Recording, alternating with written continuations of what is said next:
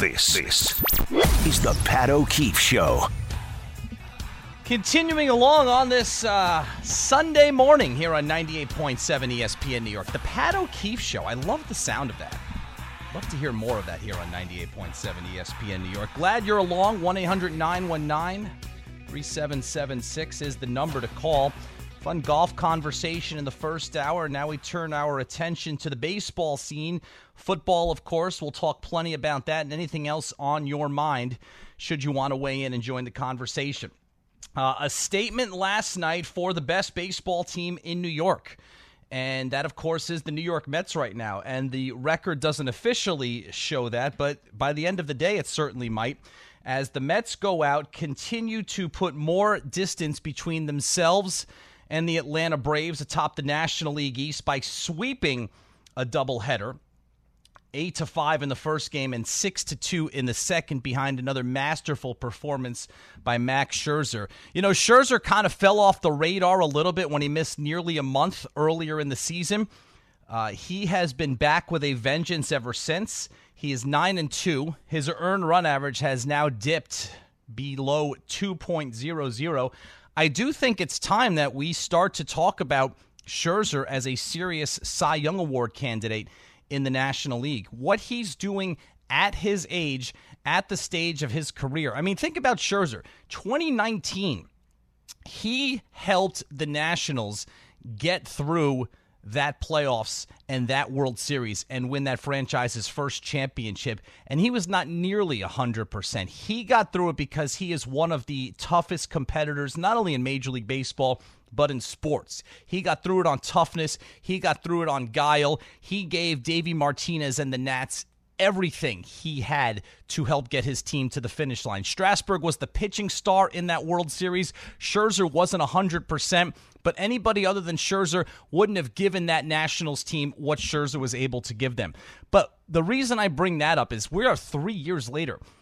All signs of what Scherzer was going through during that 2019 World Series run, all signs were of somebody who has had a brilliant career, three time Cy Young Award winner, multiple no hitters, first ballot Hall of Famer, coming to the end of said brilliant career. So the fact that here we are three years later and this guy is once again in the conversation for Cy Young Award winner in his league just shows how talented he is, how tough he is, and just how great of a player he is. I know Edwin Diaz has been the most important player on the Mets all season long. And he, in my mind, is actually the best pitcher in Major League Baseball this season. But unfortunately, and I don't necessarily like this, but the ship has sailed, and it did years ago, on giving the Cy Young Award out to relievers. I, I don't think there's anything that Diaz can do to change that this season. Um, ironically, I think it was 2015. It was either 2015 or 2016. Zach Britton, I'll look it up. Zach Britton, who's now on the Yankees, getting paid by the Yankees. Zach Britton statistically had as good a season for the Baltimore Orioles that I've ever seen a relief pitcher have. And he didn't sniff the Cy Young Award that year. And that told me right then that I don't think a closer or a relief pitcher is ever again going to win the Cy Young Award. It was 2016, and he finished fourth. Thank you, Tom Bauer, producing the show, Harvey Cruz as well. That was as pristine a season uh, as a closer has ever had, and he didn't win it. So Diaz isn't going to win the Cy Young Award. Diaz is the best pitcher in baseball. Let's talk about the two most important additions to the Mets this season because their fingerprints were all over this doubleheader sweep yesterday. And number one, it's Buck Showalter, and I've been saying it all season long, and I'm certainly not alone in saying that. And number two, it's Max Scherzer.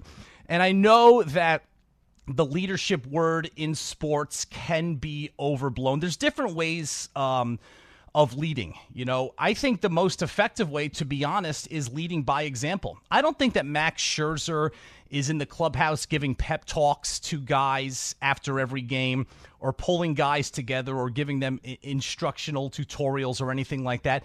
I just think Scherzer's number one, the way he competes on the mound his mere presence, the energy that he brings to the dugout when he's pitching, when he's not pitching. When you see a guy as accomplished as Scherzer, as into the game on a nightly basis as he is, it's very, very difficult not to kind of follow his lead or take his lead. And I think that's just how he is. I don't think he shows up at the ballpark every day. I think he's smart enough to know that he is a leader and that people will follow his lead because of who he is and his standing in the game. But I don't think it's a conscious decision to show up at the ballpark every day. I'm going to lead. I'm going to do this.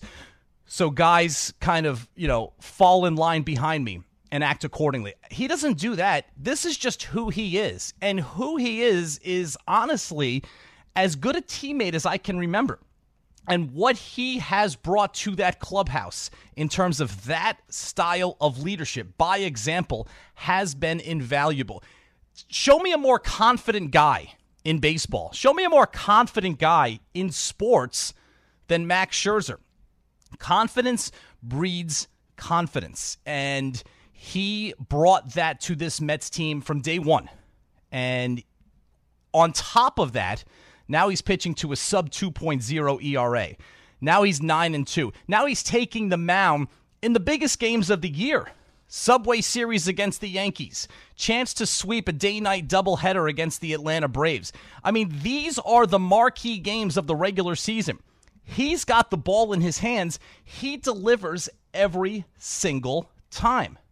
So that's the Scherzer component. And then there's the Buck Showalter component. And you know what makes a good leader as a manager? Somebody who is competent. I guarantee you there is not a guy in that Mets clubhouse who shows up questioning whether or not his manager is prepared, questioning whether or not they have the managerial advantage, no matter who they're playing. You know, Buck Showalter to me is the classic case of a guy who's always been talented. You go back to 1991 when he took over, 92 when he took over as manager of the Yankees, and he was in his 30s and he was a baseball lifer at that point already. And he was a really good manager at that point. He won the manager of the year in 1992, taking a Yankees team that was the worst in baseball for several years and instantly making them a near 500 team. You could tell right away that he knew baseball. You could tell right away that he knew how to manage, but he wasn't perfect. He didn't he hasn't won a World Series. He hasn't been to a World Series. You know, he had a lot of success with the Yankees. He turned them around. He took an expansion franchise in Arizona, and within three years, he had them in the playoffs. Uh, Texas was a tough situation for him, but then he goes to Baltimore and he took a team that was bad for a decade and a half and made them into a playoff team. He could never quite get over the hump. He was always, in my mind, the guy who could turn around a franchise. He could bring the horse to water, but he had trouble getting the horse to drink. Now there is a there is definitely a place in sports for the manager who can bring the horse to water. You know, how many years were the Knicks looking for a head coach to bring that horse to water before Tom Thibodeau showed up 2 years ago? So there's a place for that. But is it possible that Buck Showalter is actually something more than that? Is it possible that yes, he in his 20 years of experience as a manager and a broadcaster and being around Major League Baseball this entire time that he's improved? Why wouldn't we think that? Players improve, pitchers improve. Why can't managers improve? You know, Buck Showalter is smart enough to know it, and everything that he says smacks of a guy who knows that he has learned from his mistakes. And I'm not saying they were glaring mistakes, although one of those glaring mistakes, and here's my second Zach Britton reference in the first uh, 10 minutes of the show. One of those glaring mistakes was a playoff game when he had Zach Britton as the best closer in baseball in a tie game. He waited until it was a save situation to bring him in in extra innings against the Blue Jays, and Britton never got into the game. That was a mistake. But this is a guy who has learned how to, you know, it, it's very similar to Thibodeau the Buck Showalter reputation coming in. Showalter sat without a job doing analysis on the Yes Network for three years. Yankees wouldn't give him a look. The Mets wouldn't give him a look. The Phillies wouldn't give him a look. You know, Phillies went with Girardi. The Mets went with Luis Rojas. They went with Mickey Callaway. The Yankees went with Aaron Boone. Buck was there the entire time, right under our noses. And one of the knocks on Buck was he is too old school and can't relate to today's players, wouldn't embrace the role of analytics in today's game. How do you know? All you know about Buck Showalter is he's a guy who's always been good at managing. So, wouldn't he deserve the benefit of the doubt that he can alter his approach to conform to the way today's game is played. And it doesn't mean he has to change everything about him. At the end of the day, what players want, what fans want, what people associated with a team want, they want somebody in charge who they have confidence in. They want an adult in charge. You know, Joe Girardi was an adult. Was Joe Girardi a perfect manager? No. Joe Torre was an adult. You know, Buck Showalter, you walk into that Mets clubhouse, you look into that Mets dugout, and you see that furrowed brow, that intense look, the chewing of the gum. You could tell the wheels are turning. You know that your team is going to be as prepared and likely more prepared than your opponent. And you know when there is a decision to be made, your manager, more often than not, is going to make the right decision. And most importantly, because those are just specific examples, but most importantly, Buck Showalter has set a tone in that clubhouse that this is a championship team. They clearly have championship caliber players. They're 30 games above 500. After yesterday, the record is 69 and 39. Remember when the Yankees were running away, by far and away the best team in baseball?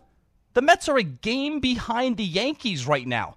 For all the Yankees' early success and their historic pace and talking about 116 wins and all of that stuff, the Mets are one game behind the Yankees. And if you're betting right now from August 7th through the end of the season, Mets or Yankees, who you got?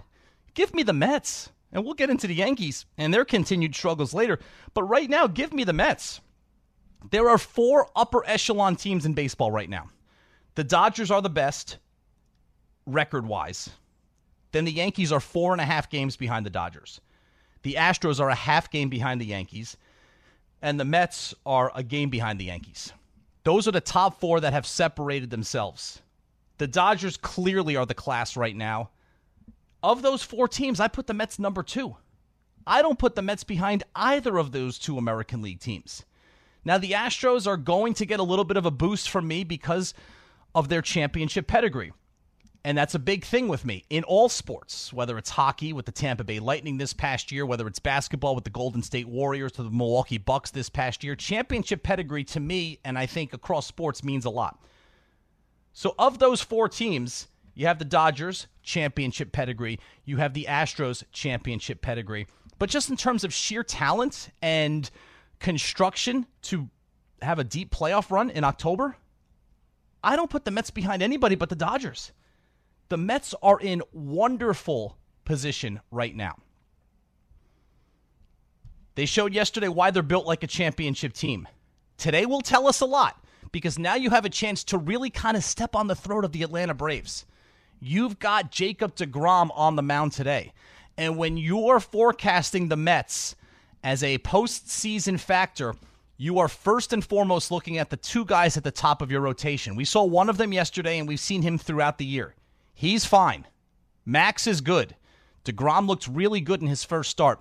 We need to see more. Today's going to tell us a lot as far as the potential of this Mets team. It's not going to tell us everything. If DeGrom goes out and gets hammered, it's not by any means the end of the world. Okay? It'll just be a setback. But if he goes out and dominates and backs up Scherzer's performance with a similar performance of his own, oh my God, then you just got to shake your head and smile if you're a Mets fan and be like, this is going to be awesome down the stretch. And continue to hold your breath that Jacob DeGrom stays healthy. And then the other thing they do, and this goes back to Buck Showalter, they pick each other up. You know, look how yesterday played out. And I said this on the show yesterday afternoon when I was uh, here hosting from 12 to 3. Friday night. The Mets lost. Taijuan Walker, who's been great, didn't have it. The Mets still made a run that night at the Braves. Trevor Williams comes out of the bullpen, gives you four shutout innings to preserve your bullpen, and the Mets close a 8 0 gap to 8 5. They lose 9 6, not the end of the world. Yesterday, game one, they're running away and hiding from the Braves, and then all of a sudden, Atlanta scores three runs in the ninth inning, and all of a sudden, you hear the trumpets and Edwin Diaz has to come out of the bullpen in a game where you, you should not have had to go to your closer. So after you win the game, and of course he closes the door and shuts out the Braves, after that is over, you kind of feel a little uh, disappointed. Yes, you won, But you shouldn't have had to use your closer because that likely took him out of play for game two. Well, guess what? Scherzer ensured that they did not need Edwin Diaz in game two. He shut the door for seven shutout innings, striking out 11. They pick each other up. Taijuan Walker doesn't have it on Friday night. Trevor Williams picks up the bullpen. You need to bring in Edwin Diaz in game one yesterday. Scherzer ensures that you won't need him in game two and you're still going to win. That is what championship teams do. Right now, when I look at the two baseball teams in New York, and I'm not throwing in the towel on the Yankees, they've got a very comfortable lead for first place in the American League East. There is a long way to go for them, but they are headed in the wrong direction. Right now, August 7th, 9:20 in the morning, I look at the two New York baseball teams. I see one, I see one championship caliber baseball team in New York right now. Now there's another that is not that far off and has the opportunity to turn things around, but right now they are not a championship caliber team. Baseball this afternoon. You got the uh, Yankees in St. Louis trying to avoid the three game sweep against the Cardinals. Frankie Montas makes his Yankees debut against Adam Wainwright. Uh, still going strong, an 8 and 8 record and a 3.11 earned run average. That's 215 start. Mets and Braves at Citi Field a little later in the afternoon than usual for a Sunday afternoon game. It's a 410 start. Jacob DeGrom's second of the season after his strong season debut last week. Spencer Strider and his 2.79 earned run average pitching for the Braves. Mets have won three out of the first four of this weekend five game series that was going to tell us so much. And well, so far it has told us a lot. Today's New York Mets injury report is brought to you by Total Orthopedic Spine and Sports Medicine. Tylor Megill still on the 60 day IL with a shoulder injury. The update on him throwing his uh, first bullpen session next Saturday. That's according to MLB.com's Anthony DiComo. Tommy Hunter has been added to the 15 day IL. Dominic Smith remains on the 10 day IL with an ankle injury. He began a rehab assignment at Syracuse on Thursday. And then you have Drew Smith on the 15 day IL with a lat injury. Uh, that is the Mets injury report brought to you by Total Orthopedic Spine and Sports Medicine. Total Ortho Express is Long Island's premier orthopedic immediate care where no appointment is needed. After all, time doesn't heal wounds, they do. And all season long, make sure to listen to 98.7 ESPN for ESPN's Sunday Night Baseball, brought to you by Nissan. You deserve a car that thrills you, and Nissan's got an exciting full line that'll put goosebumps on your goosebumps. Experience the thrill for yourself. Shop your local Nissan store and nissanusa.com today. Good matchup tonight on Sunday Night Baseball. The top two teams in the National League West, the Dodgers and the Padres. The Dodgers have won seven in a row including the first two of this weekend series against the new look San Diego Padres. Padres are 12 games above 500. They are likely headed to the playoffs, and they are 14 and a half games behind the Dodgers for first place in the National League West. The Dodgers didn't even do a whole lot at the trade deadline. They are a juggernaut, the best team in baseball right now. But in a series between the Dodgers and the Mets, I would give the Mets a pretty good shot in that potential matchup.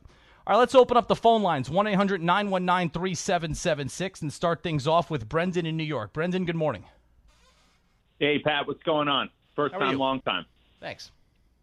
Hey, uh, you know, first of all, it makes me very uncomfortable hearing a, a longtime Yankee fan like yourself uh, giving so much respect to the Mets. It's like a, it's like a reverse juju on this team. Uh, it makes me very uncomfortable. the uh, from what the, perspective? The, from the Yankees' perspective or the Mets' perspective? It makes you uncomfortable. From the Mets, from the All Mets' perspective. All right. To hear to hear to hear a Yankee fan give this much level of respect, I'm, I'm not. I'm just not used to it. Um, As they say, I'm just the, calling the, it like I see it right now. I love it. Uh, the question I have for you is, you know, a week ago, uh, you know, I was looking into Clay Holmes for the Yankees uh, on my fantasy team. I ended up trading for him, and then he ended up blowing two straight saves. Uh, you know, some of the words the Yankee fans were using as, as a week ago is that he was right up there with Edwin Diaz. Uh, and now in this last you know hour, I, I hear you speaking about Edwin Diaz being the best you know pitcher in baseball. Clay Holmes uh, is he is he going to come back or is this uh, Ralph Chapman time? Uh, I wouldn't be surprised, Brendan, to see Aroldis Chapman resume the closer's role by the end of the season. Now, I always the first half, Holmes's numbers out of the bullpen were better than anybody's, and Diaz was really good, but Holmes's numbers were ridiculous. But as I said yesterday, you got the sense watching Holmes and his track record or lack thereof as a middling relief pitcher with the Pirates that the other shoe was going to drop at some point. And I think that's what you're seeing right now. That being said, I don't think he's going to revert to the guy who had a 4.93 ERA or a 5.58 ERA with Pittsburgh. I think he's going to settle in somewhere in between what you're seeing right now and uh, what he was before he got to New York. All right, sounds great. And then just one last thing. I know you're into talking baseball now, but this is the year on the PGA Tour of Scottie Scheffler. You heard from me here, here now that's where we're putting our money these last few weeks. Hard to argue with that. The interesting thing, and thanks for the call, Brendan, about Scheffler, and we had our golf show last hour. Um, if you look at the FedEx Cup, what's on the line? Obviously, $18 million is on the line for the winner of the FedEx Cup. Just like last year, the PGA Tour Player of the Year uh, is going to be decided during the FedEx Cup. Now, right now, Scheffler has a pretty sizable advantage over Cam Smith. They each won one major. Scheffler won the uh, Masters. Cam Smith just won the Open Championship. In the FedEx Cup point standings, Scheffler's number one. Smith is number two. Scheffler has a big lead over Smith. On the money list, Scheffler number one, Cam Smith number two. But let's just project over the next three weeks, starting with the St. Jude Championship next week in Memphis if Cam Smith wins the FedEx Cup, depending on what Scheffler does, if he's just middle of the pack or worse, doesn't have a good month here, I think Cam Smith can grab the PGA Tour Player of the Year award.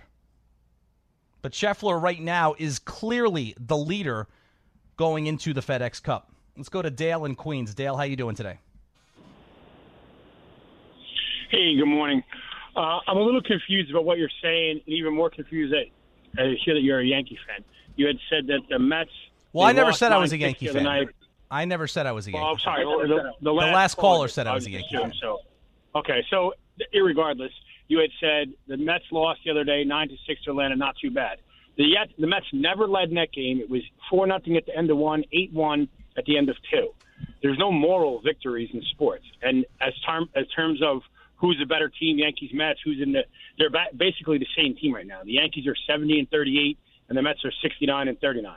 They're basically the same team right now. The Mets have have a better record over the last 10. They're eight and two, and the Yankees are four and six over the last 10. But to say one's better than the other, too soon. And I don't really understand the saying how uh, nine six not too bad of a loss. Either you won or you lost. Nobody looks at the score. Well, it's one loss. I mean, what, do you, what do you expect them to win every game?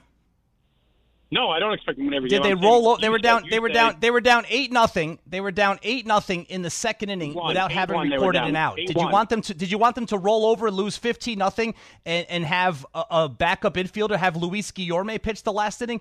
No, they battled back. They got back into the game. They lost. They of course they lost. They, You're going to lose games. You're going to lose at least game. fifty or sixty games a year.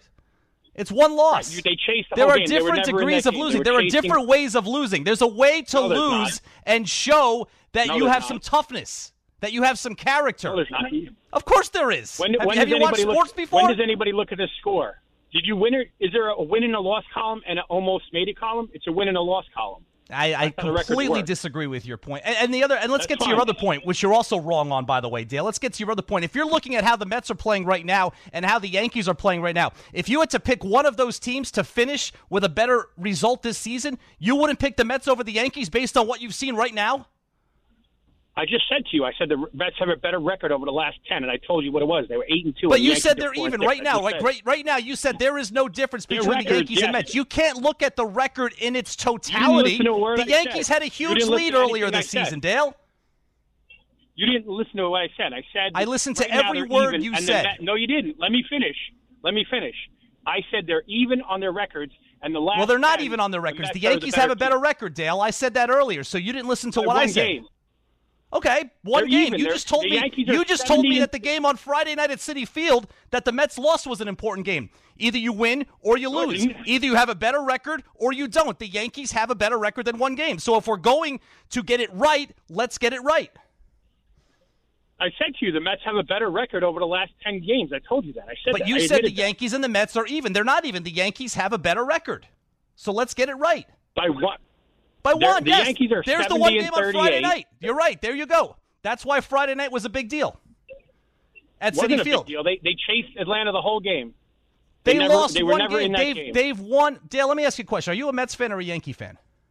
I'm a Yankees fan. All right, so you're bent out of shape that the Mets are trending better than the Yankees. It's very clear. No, The doesn't pay my Yankees were on this The historic pace. Hold on. The Yankees were on this historic pace. I'm not going to hang up on you. And the Yankees have hit some turbulent waters over the last 43 games now. They're a sub 500 team over 43 games. And the Mets are not only just about even with them in the standings, but the Mets are trending upwards. And the Yankee fan is having a I- hard time handling that. I can tell you this. I, I, I'm a Yankees fan. The Yankees or the Mets or the Giants or the Islanders, they don't pay my bill, so I don't get that flustered over it. I just made a point that for Friday night's game, the Mets are a better team over the last 10 games. I didn't look at the last 40. I'll take your word for it. Friday night, in terms of how I see it, it doesn't matter. You chase, they chased Atlanta that whole game. There's All no right. moral victories. All right. Well, Thank we- you very much for your time, sir. Thank, thank you for the call. We'll, we'll disagree on that. I think there's different ways of losing. I think you could show character in the way that you lose. When you fall down 8 nothing without recording an out in the second inning and you battle back and make a game of it, it's just part of the overriding theme of this Mets team that they have character. Mets and Yanks both wrapping up their weekend series today. Again, Mets uh, 4-10 start at Citi Field. Jacob DeGrom, his second start back from injury, his first start at home in about 13 months, going up against Spencer Strider, who has good numbers for the Braves, six and three, and a 2.79 ERA. Yankees were shut out last night by the Cardinals, one to nothing. They're trying to avoid a three-game sweep in St. Louis. A 2.15 start. Adam Wainwright. Uh, still excellent, eight and eight, three point one one ERA. He is forty years old. He's gonna be forty one years old at the end of this month. Still getting it done at a pretty high level. And the Yankee fan gets their first look at Frankie Montas, who was four and nine, but a three point one eight ERA with the Oakland A's. He'll make his Yankees debut in St. Louis this afternoon. Yanks were shut out by Jordan Montgomery and a cast of relievers last night by the St. Louis Cardinals, making the Montgomery for Harrison Bader trade, which I have questioned, uh, even more puzzling, at least at the outset. All right, back to the phones, and we go to Matt in Queens. Matt, how you doing? Good. Good morning. How are you? Listen, I'm good. How are you? I'm a hard. Good. Good. I'm a hard. Except it's too hot to play golf. It, it really is. I mean, it's it's not pleasant. then you miss a couple of shots and you're out there in the heat. You could just mentally completely lose it. Anyway, you know, I'm a hardcore golf guy. I never was a big fan of this whole FedEx Cup thing. I wasn't a fan when they moved the PGA. I understand why they did it because now they have this championship season, which begins with the players in March. Then you go through the four majors, and then it culminates with the with the FedEx Cup. It's it, it's too difficult to follow. It's it's too difficult for golf to have a playoff thing like this and follow it easily. Like for example, at the last tournament, you can win the Tour championship, but you're not the FedEx Cup champion. So I mean, it's it's just it doesn't work. And then like the PGA, the PGA at least had the PGA was always the fourth of the fourth majors Yeah. But at least it had some identity in August. It was your last chance at glory until next April. It was the last chance to get some Ryder Cup points, or maybe if you were on the bubble to be a, a captain's pick. So now the Ryder Cup, you know, hinges on the, you know, on the FedEx Cup. That that's where the last points are. I agree And with you, Matt. I, I agree, especially on the PGA point. And thanks for the call. I liked the PGA, and that was their saying for years. Glory's last shot. It's the last of the four majors. It's your last shot to win a major championship to become a major champion in the calendar year. Uh, they moved it to May. I think the first time it was in May was 2019. It was when it was at Bethpage, and I think that was the year that Brooks Koepka won it. Um, and it's it stayed in that slot now. It's the second of the four majors in between the Masters and the U.S. Open. I guess just in terms of TV viewership, and that's the reason for everything in sports. In terms of TV viewership, I would imagine that there are more people watching during May on a weekend than there are in late August. Late August, people are away on vacation. They've kind of tuned out for the summer. I liked it better as the fourth and final major. I liked it better in the month of August after the Open Championship.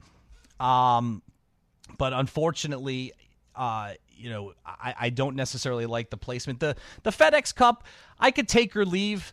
Here's the thing about the FedEx Cup: the the goal of the PGA Tour was people like me. I'm not a hardcore golf fan, so I will watch all majors religiously. I'll probably watch the Tour Championship. To be honest, I'm not even that much into the players. For me, the golf season starts. I'll pay attention, but for me, as far as golf tournaments being appointment viewing, for me, it starts with the Masters and it goes through the major season. It goes from the Masters to the Open Championship. After the Open Championship, I kind of float in and out of golf for the rest of the year.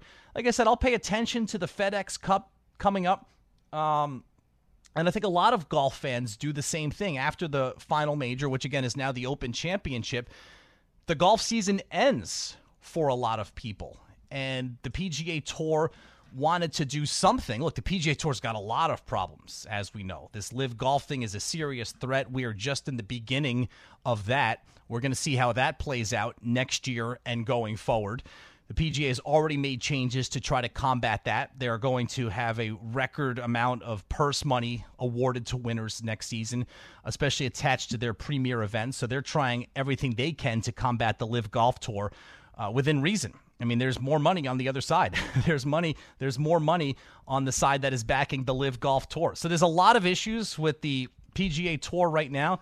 The one thing that I do think that the FedEx Cup has accomplished, and I said this last hour, look at the recent winners of the FedEx Cup: Patrick Cantlay, Dustin Johnson, Rory McIlroy, Justin Rose, Justin Thomas, Rory McIlroy, Jordan Spieth. Those are the guys, right? Those are the guys who you want to see competing for championships. Those are the guys that are going to bring eyeballs to the television set. And that ultimately is the goal. Let's go to Mike in Brooklyn. Mike, how you doing this morning? I'm good. I'm good. I know you had that angry Yankee fan, Kurt. Don't don't blame him, man. He's just feeling the pressure that all the Yankee fans is feeling. You know that we all about championships and what's going down right now in August Ooh, it, it, it could be a premonition of what's going to happen in the fall. So, like I said, stay cool. Keep on being who you be. Appreciate you, man. Mike, thanks for the call, man. Thanks for checking in. Yankee fan, obviously. Yankees have some wiggle room. That's what you have to remember. You know, the Yankees have a 10 and a half game lead for first place in the American League East. And I truly believe outside of the Montgomery for Bader trade, and I could be proven wrong about that down the line, but outside of that one move that I still don't understand and don't like, I think the Yankees are a better team now than they were before the trade deadline. But let's look at the trade deadline acquisitions. The two relievers we have seen minimally, Trivino and Effross, and they've looked fine. We've seen them minimally.